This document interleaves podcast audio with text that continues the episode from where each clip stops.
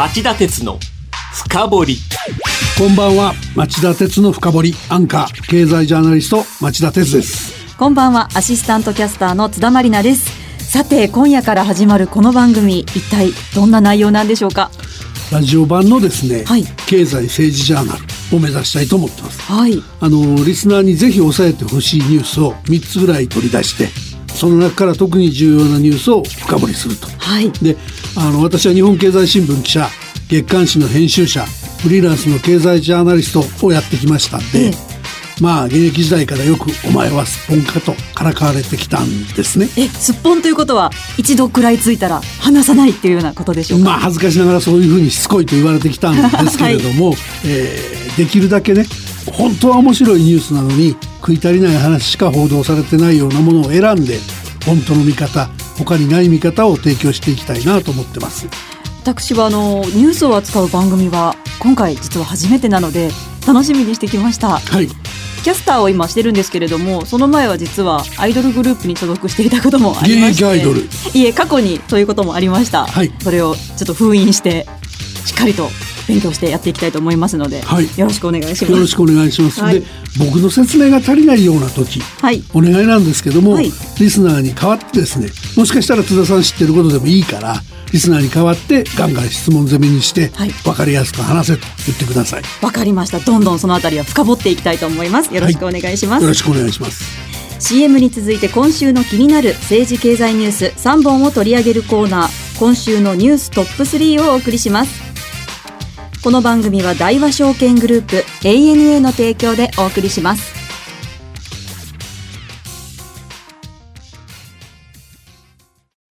資産運用をお考えの皆様、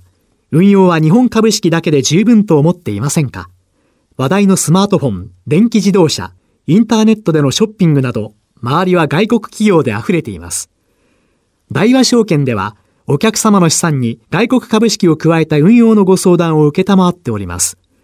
アメリカをはじめ、ヨーロッパ、アジアなど、世界およそ20カ国の外国企業の株式に投資が可能で、各種情報も豊富に取り揃えております。外国株式は大和証券。これを機会にぜひご検討ください。外国株式のお取引は、株価の変動、為替相場の変動等による損失が生じる恐れがあります。また、お取引にあたっては、契約締結前交付書面等を必ずよくお読みください。登録番号、関東財務局長、金融商品取引業者第108号の大和証券株式会社がお送りしました。町田鉄の深掘り。では始めましょう。このコーナーでは注目の政治経済ニュースに僕の寸評をつけてお届けします。第3位、日産、有資格者による完成検査を偽装化。国土交通大臣が厳正な対処を表明。日産自動車で道路運送車両法に基づく完成検査を無資格の従業員が行っていた問題が泥沼化してきました。問題が国内の6つの工場すべてに及び、121万台という日産最大のリコールに発展した上、実際には検査に関わっていなかった有資格者名で押印した書類が見つかり、問題が発覚しにくいよう偽装していた疑いが浮上してきたからです。石井啓一国土交通大臣は記者会見で、根幹を揺るがすことで極めて遺憾、厳正に対処すると話しています。これ、問題が発覚したのは9月29日で、はい、偽装の疑いは10月4日の共同通信で、はい、5日朝には NHK が無資格従業員の中に期間雇用社員まで入ってたという報道をしました。はい、で、日産という企業の信頼とか日本の車の安全性に疑問符がつきかねない大不祥事に発展してきた格好なんですね。はい、最初はなんかリコールっていうニュースだったんですけれども、どんどんこう泥沼化してきましたよね。うん、そういう感じなんですね。はい、で、そもそもその車の安全性なんですけど、そもそも公道で車を走らせるためには1台ずつ陸運局に持ち込んで、はい、保安基準に適合しているかどうか審査を受けて車検を取得すると、はい、これが必要なんですけど、実際にはその道路運送車両法で手続きの簡素化が認められていて、完成車メーカーは規定に従ってあらかじめ車種ごとに型式認定というのを受けておいて、はい、で、メーカーの工場で行う完成検査にパスすれば書類審査だけで車両登録ができると、販売できるという仕組みになってたんですね。ということはこの完成検査に不正があった懸念が今出てるわけですから、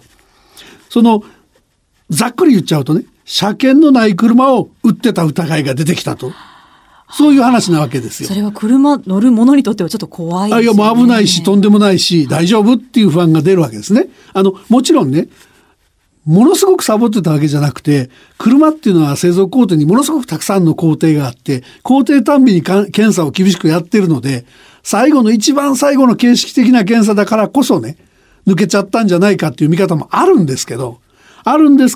さはさりながらやっぱりこういうのいい加減にやってたってことになって、日産がこの乾燥手続きを受けられないとすれば、日産の車はものすごく値段上がりますし、で日本車と同じような扱いを受けられなかった会社のメーカーはあの制度おかしいっていうのをずっと歴史的にくすぶっているので、そこをネタを起こすような制度全体の問題にもなりかねないという厄介な話なんです、はい、なるほど。それでは続いて参りましょう。第2位、22日投票へ、与野党が準備急ぐ総選挙の最大の争点は。9月28日木曜日、安倍総理が臨時国会の冒頭で衆議院を解散。小池百合子氏が率いる希望の党を中心に、政界再編や選挙協力、与野党の公約発表が相次いでいます。はい、安全保障や憲法改正、はい、森友学園、加計学園も大きな争点ですが、あえて僕は消費増税に着目したいと。で、今回野党は一斉に消費増税凍結でしょ、はい、そうですね。で、凍結してできるのかと。で、特にそこで注目されている小池百合子さんの希望の党とかね、このあたりはやっぱり早急に徹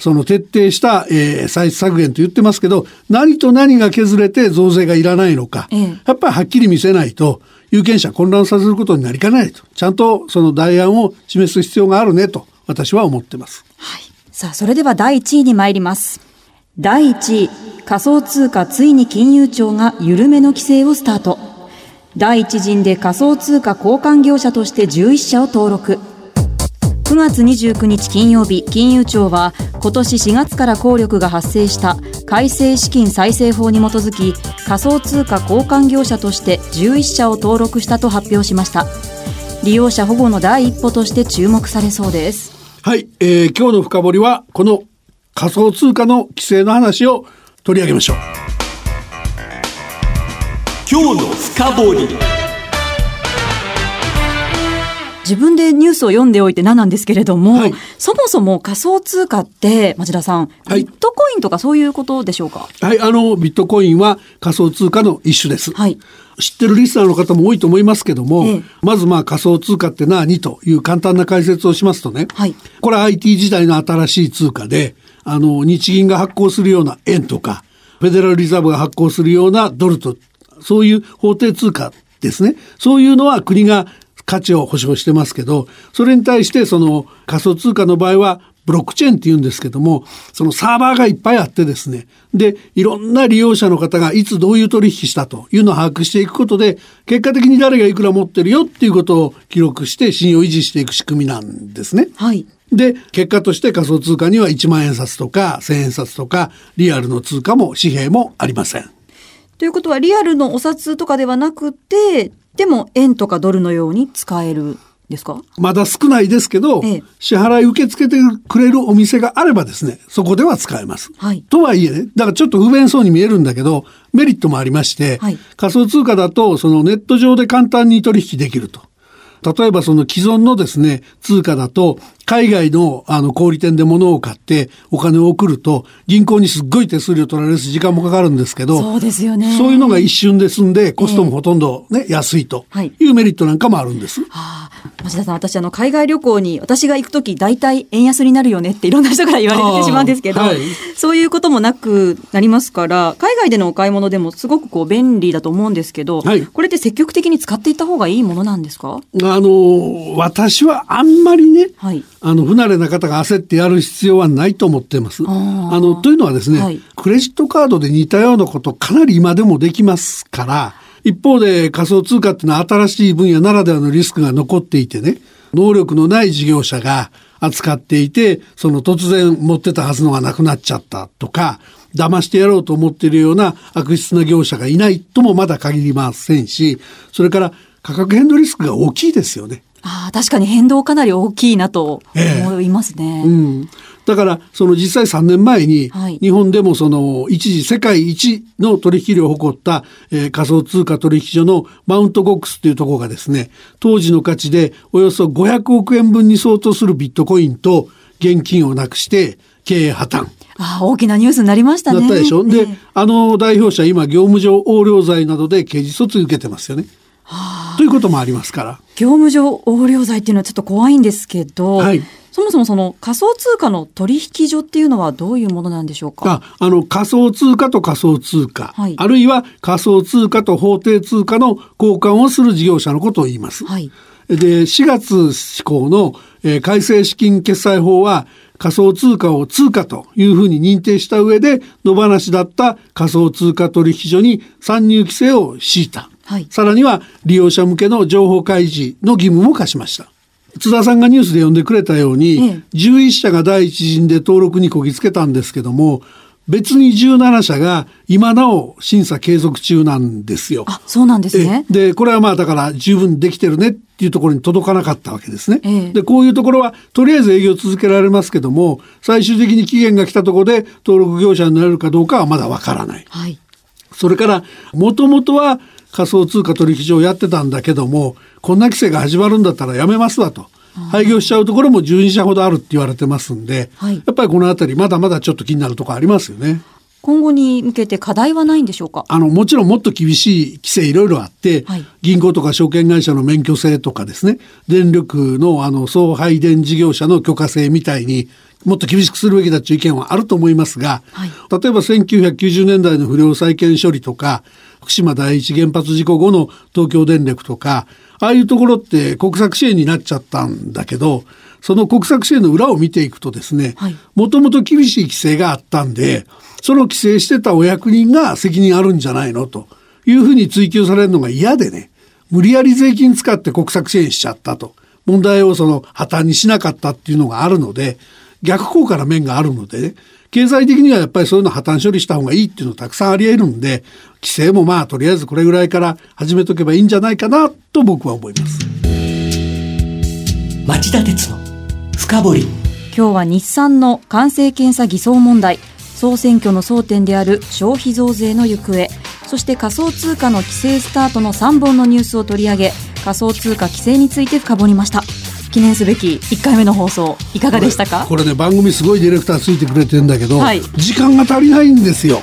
いや、同じく私も時間が足りないなと、もっともっと深掘ってほしいなと思ってしまったぐらいですね、おいおいちょっと考えましょうね。どうやって時間有効に使うかね。そうですね、はい、ぜひリスナーの皆さんのご意見もお待ちしています。番組へのご意見ご感想、こんなことを深掘ってほしいという要望、そして私や町田さんへのファンレターなどなどお待ちしています。メールはラジオ日経ホームページ内の番組ブログ右側にある番組宛てメール送信フォームからお送りください。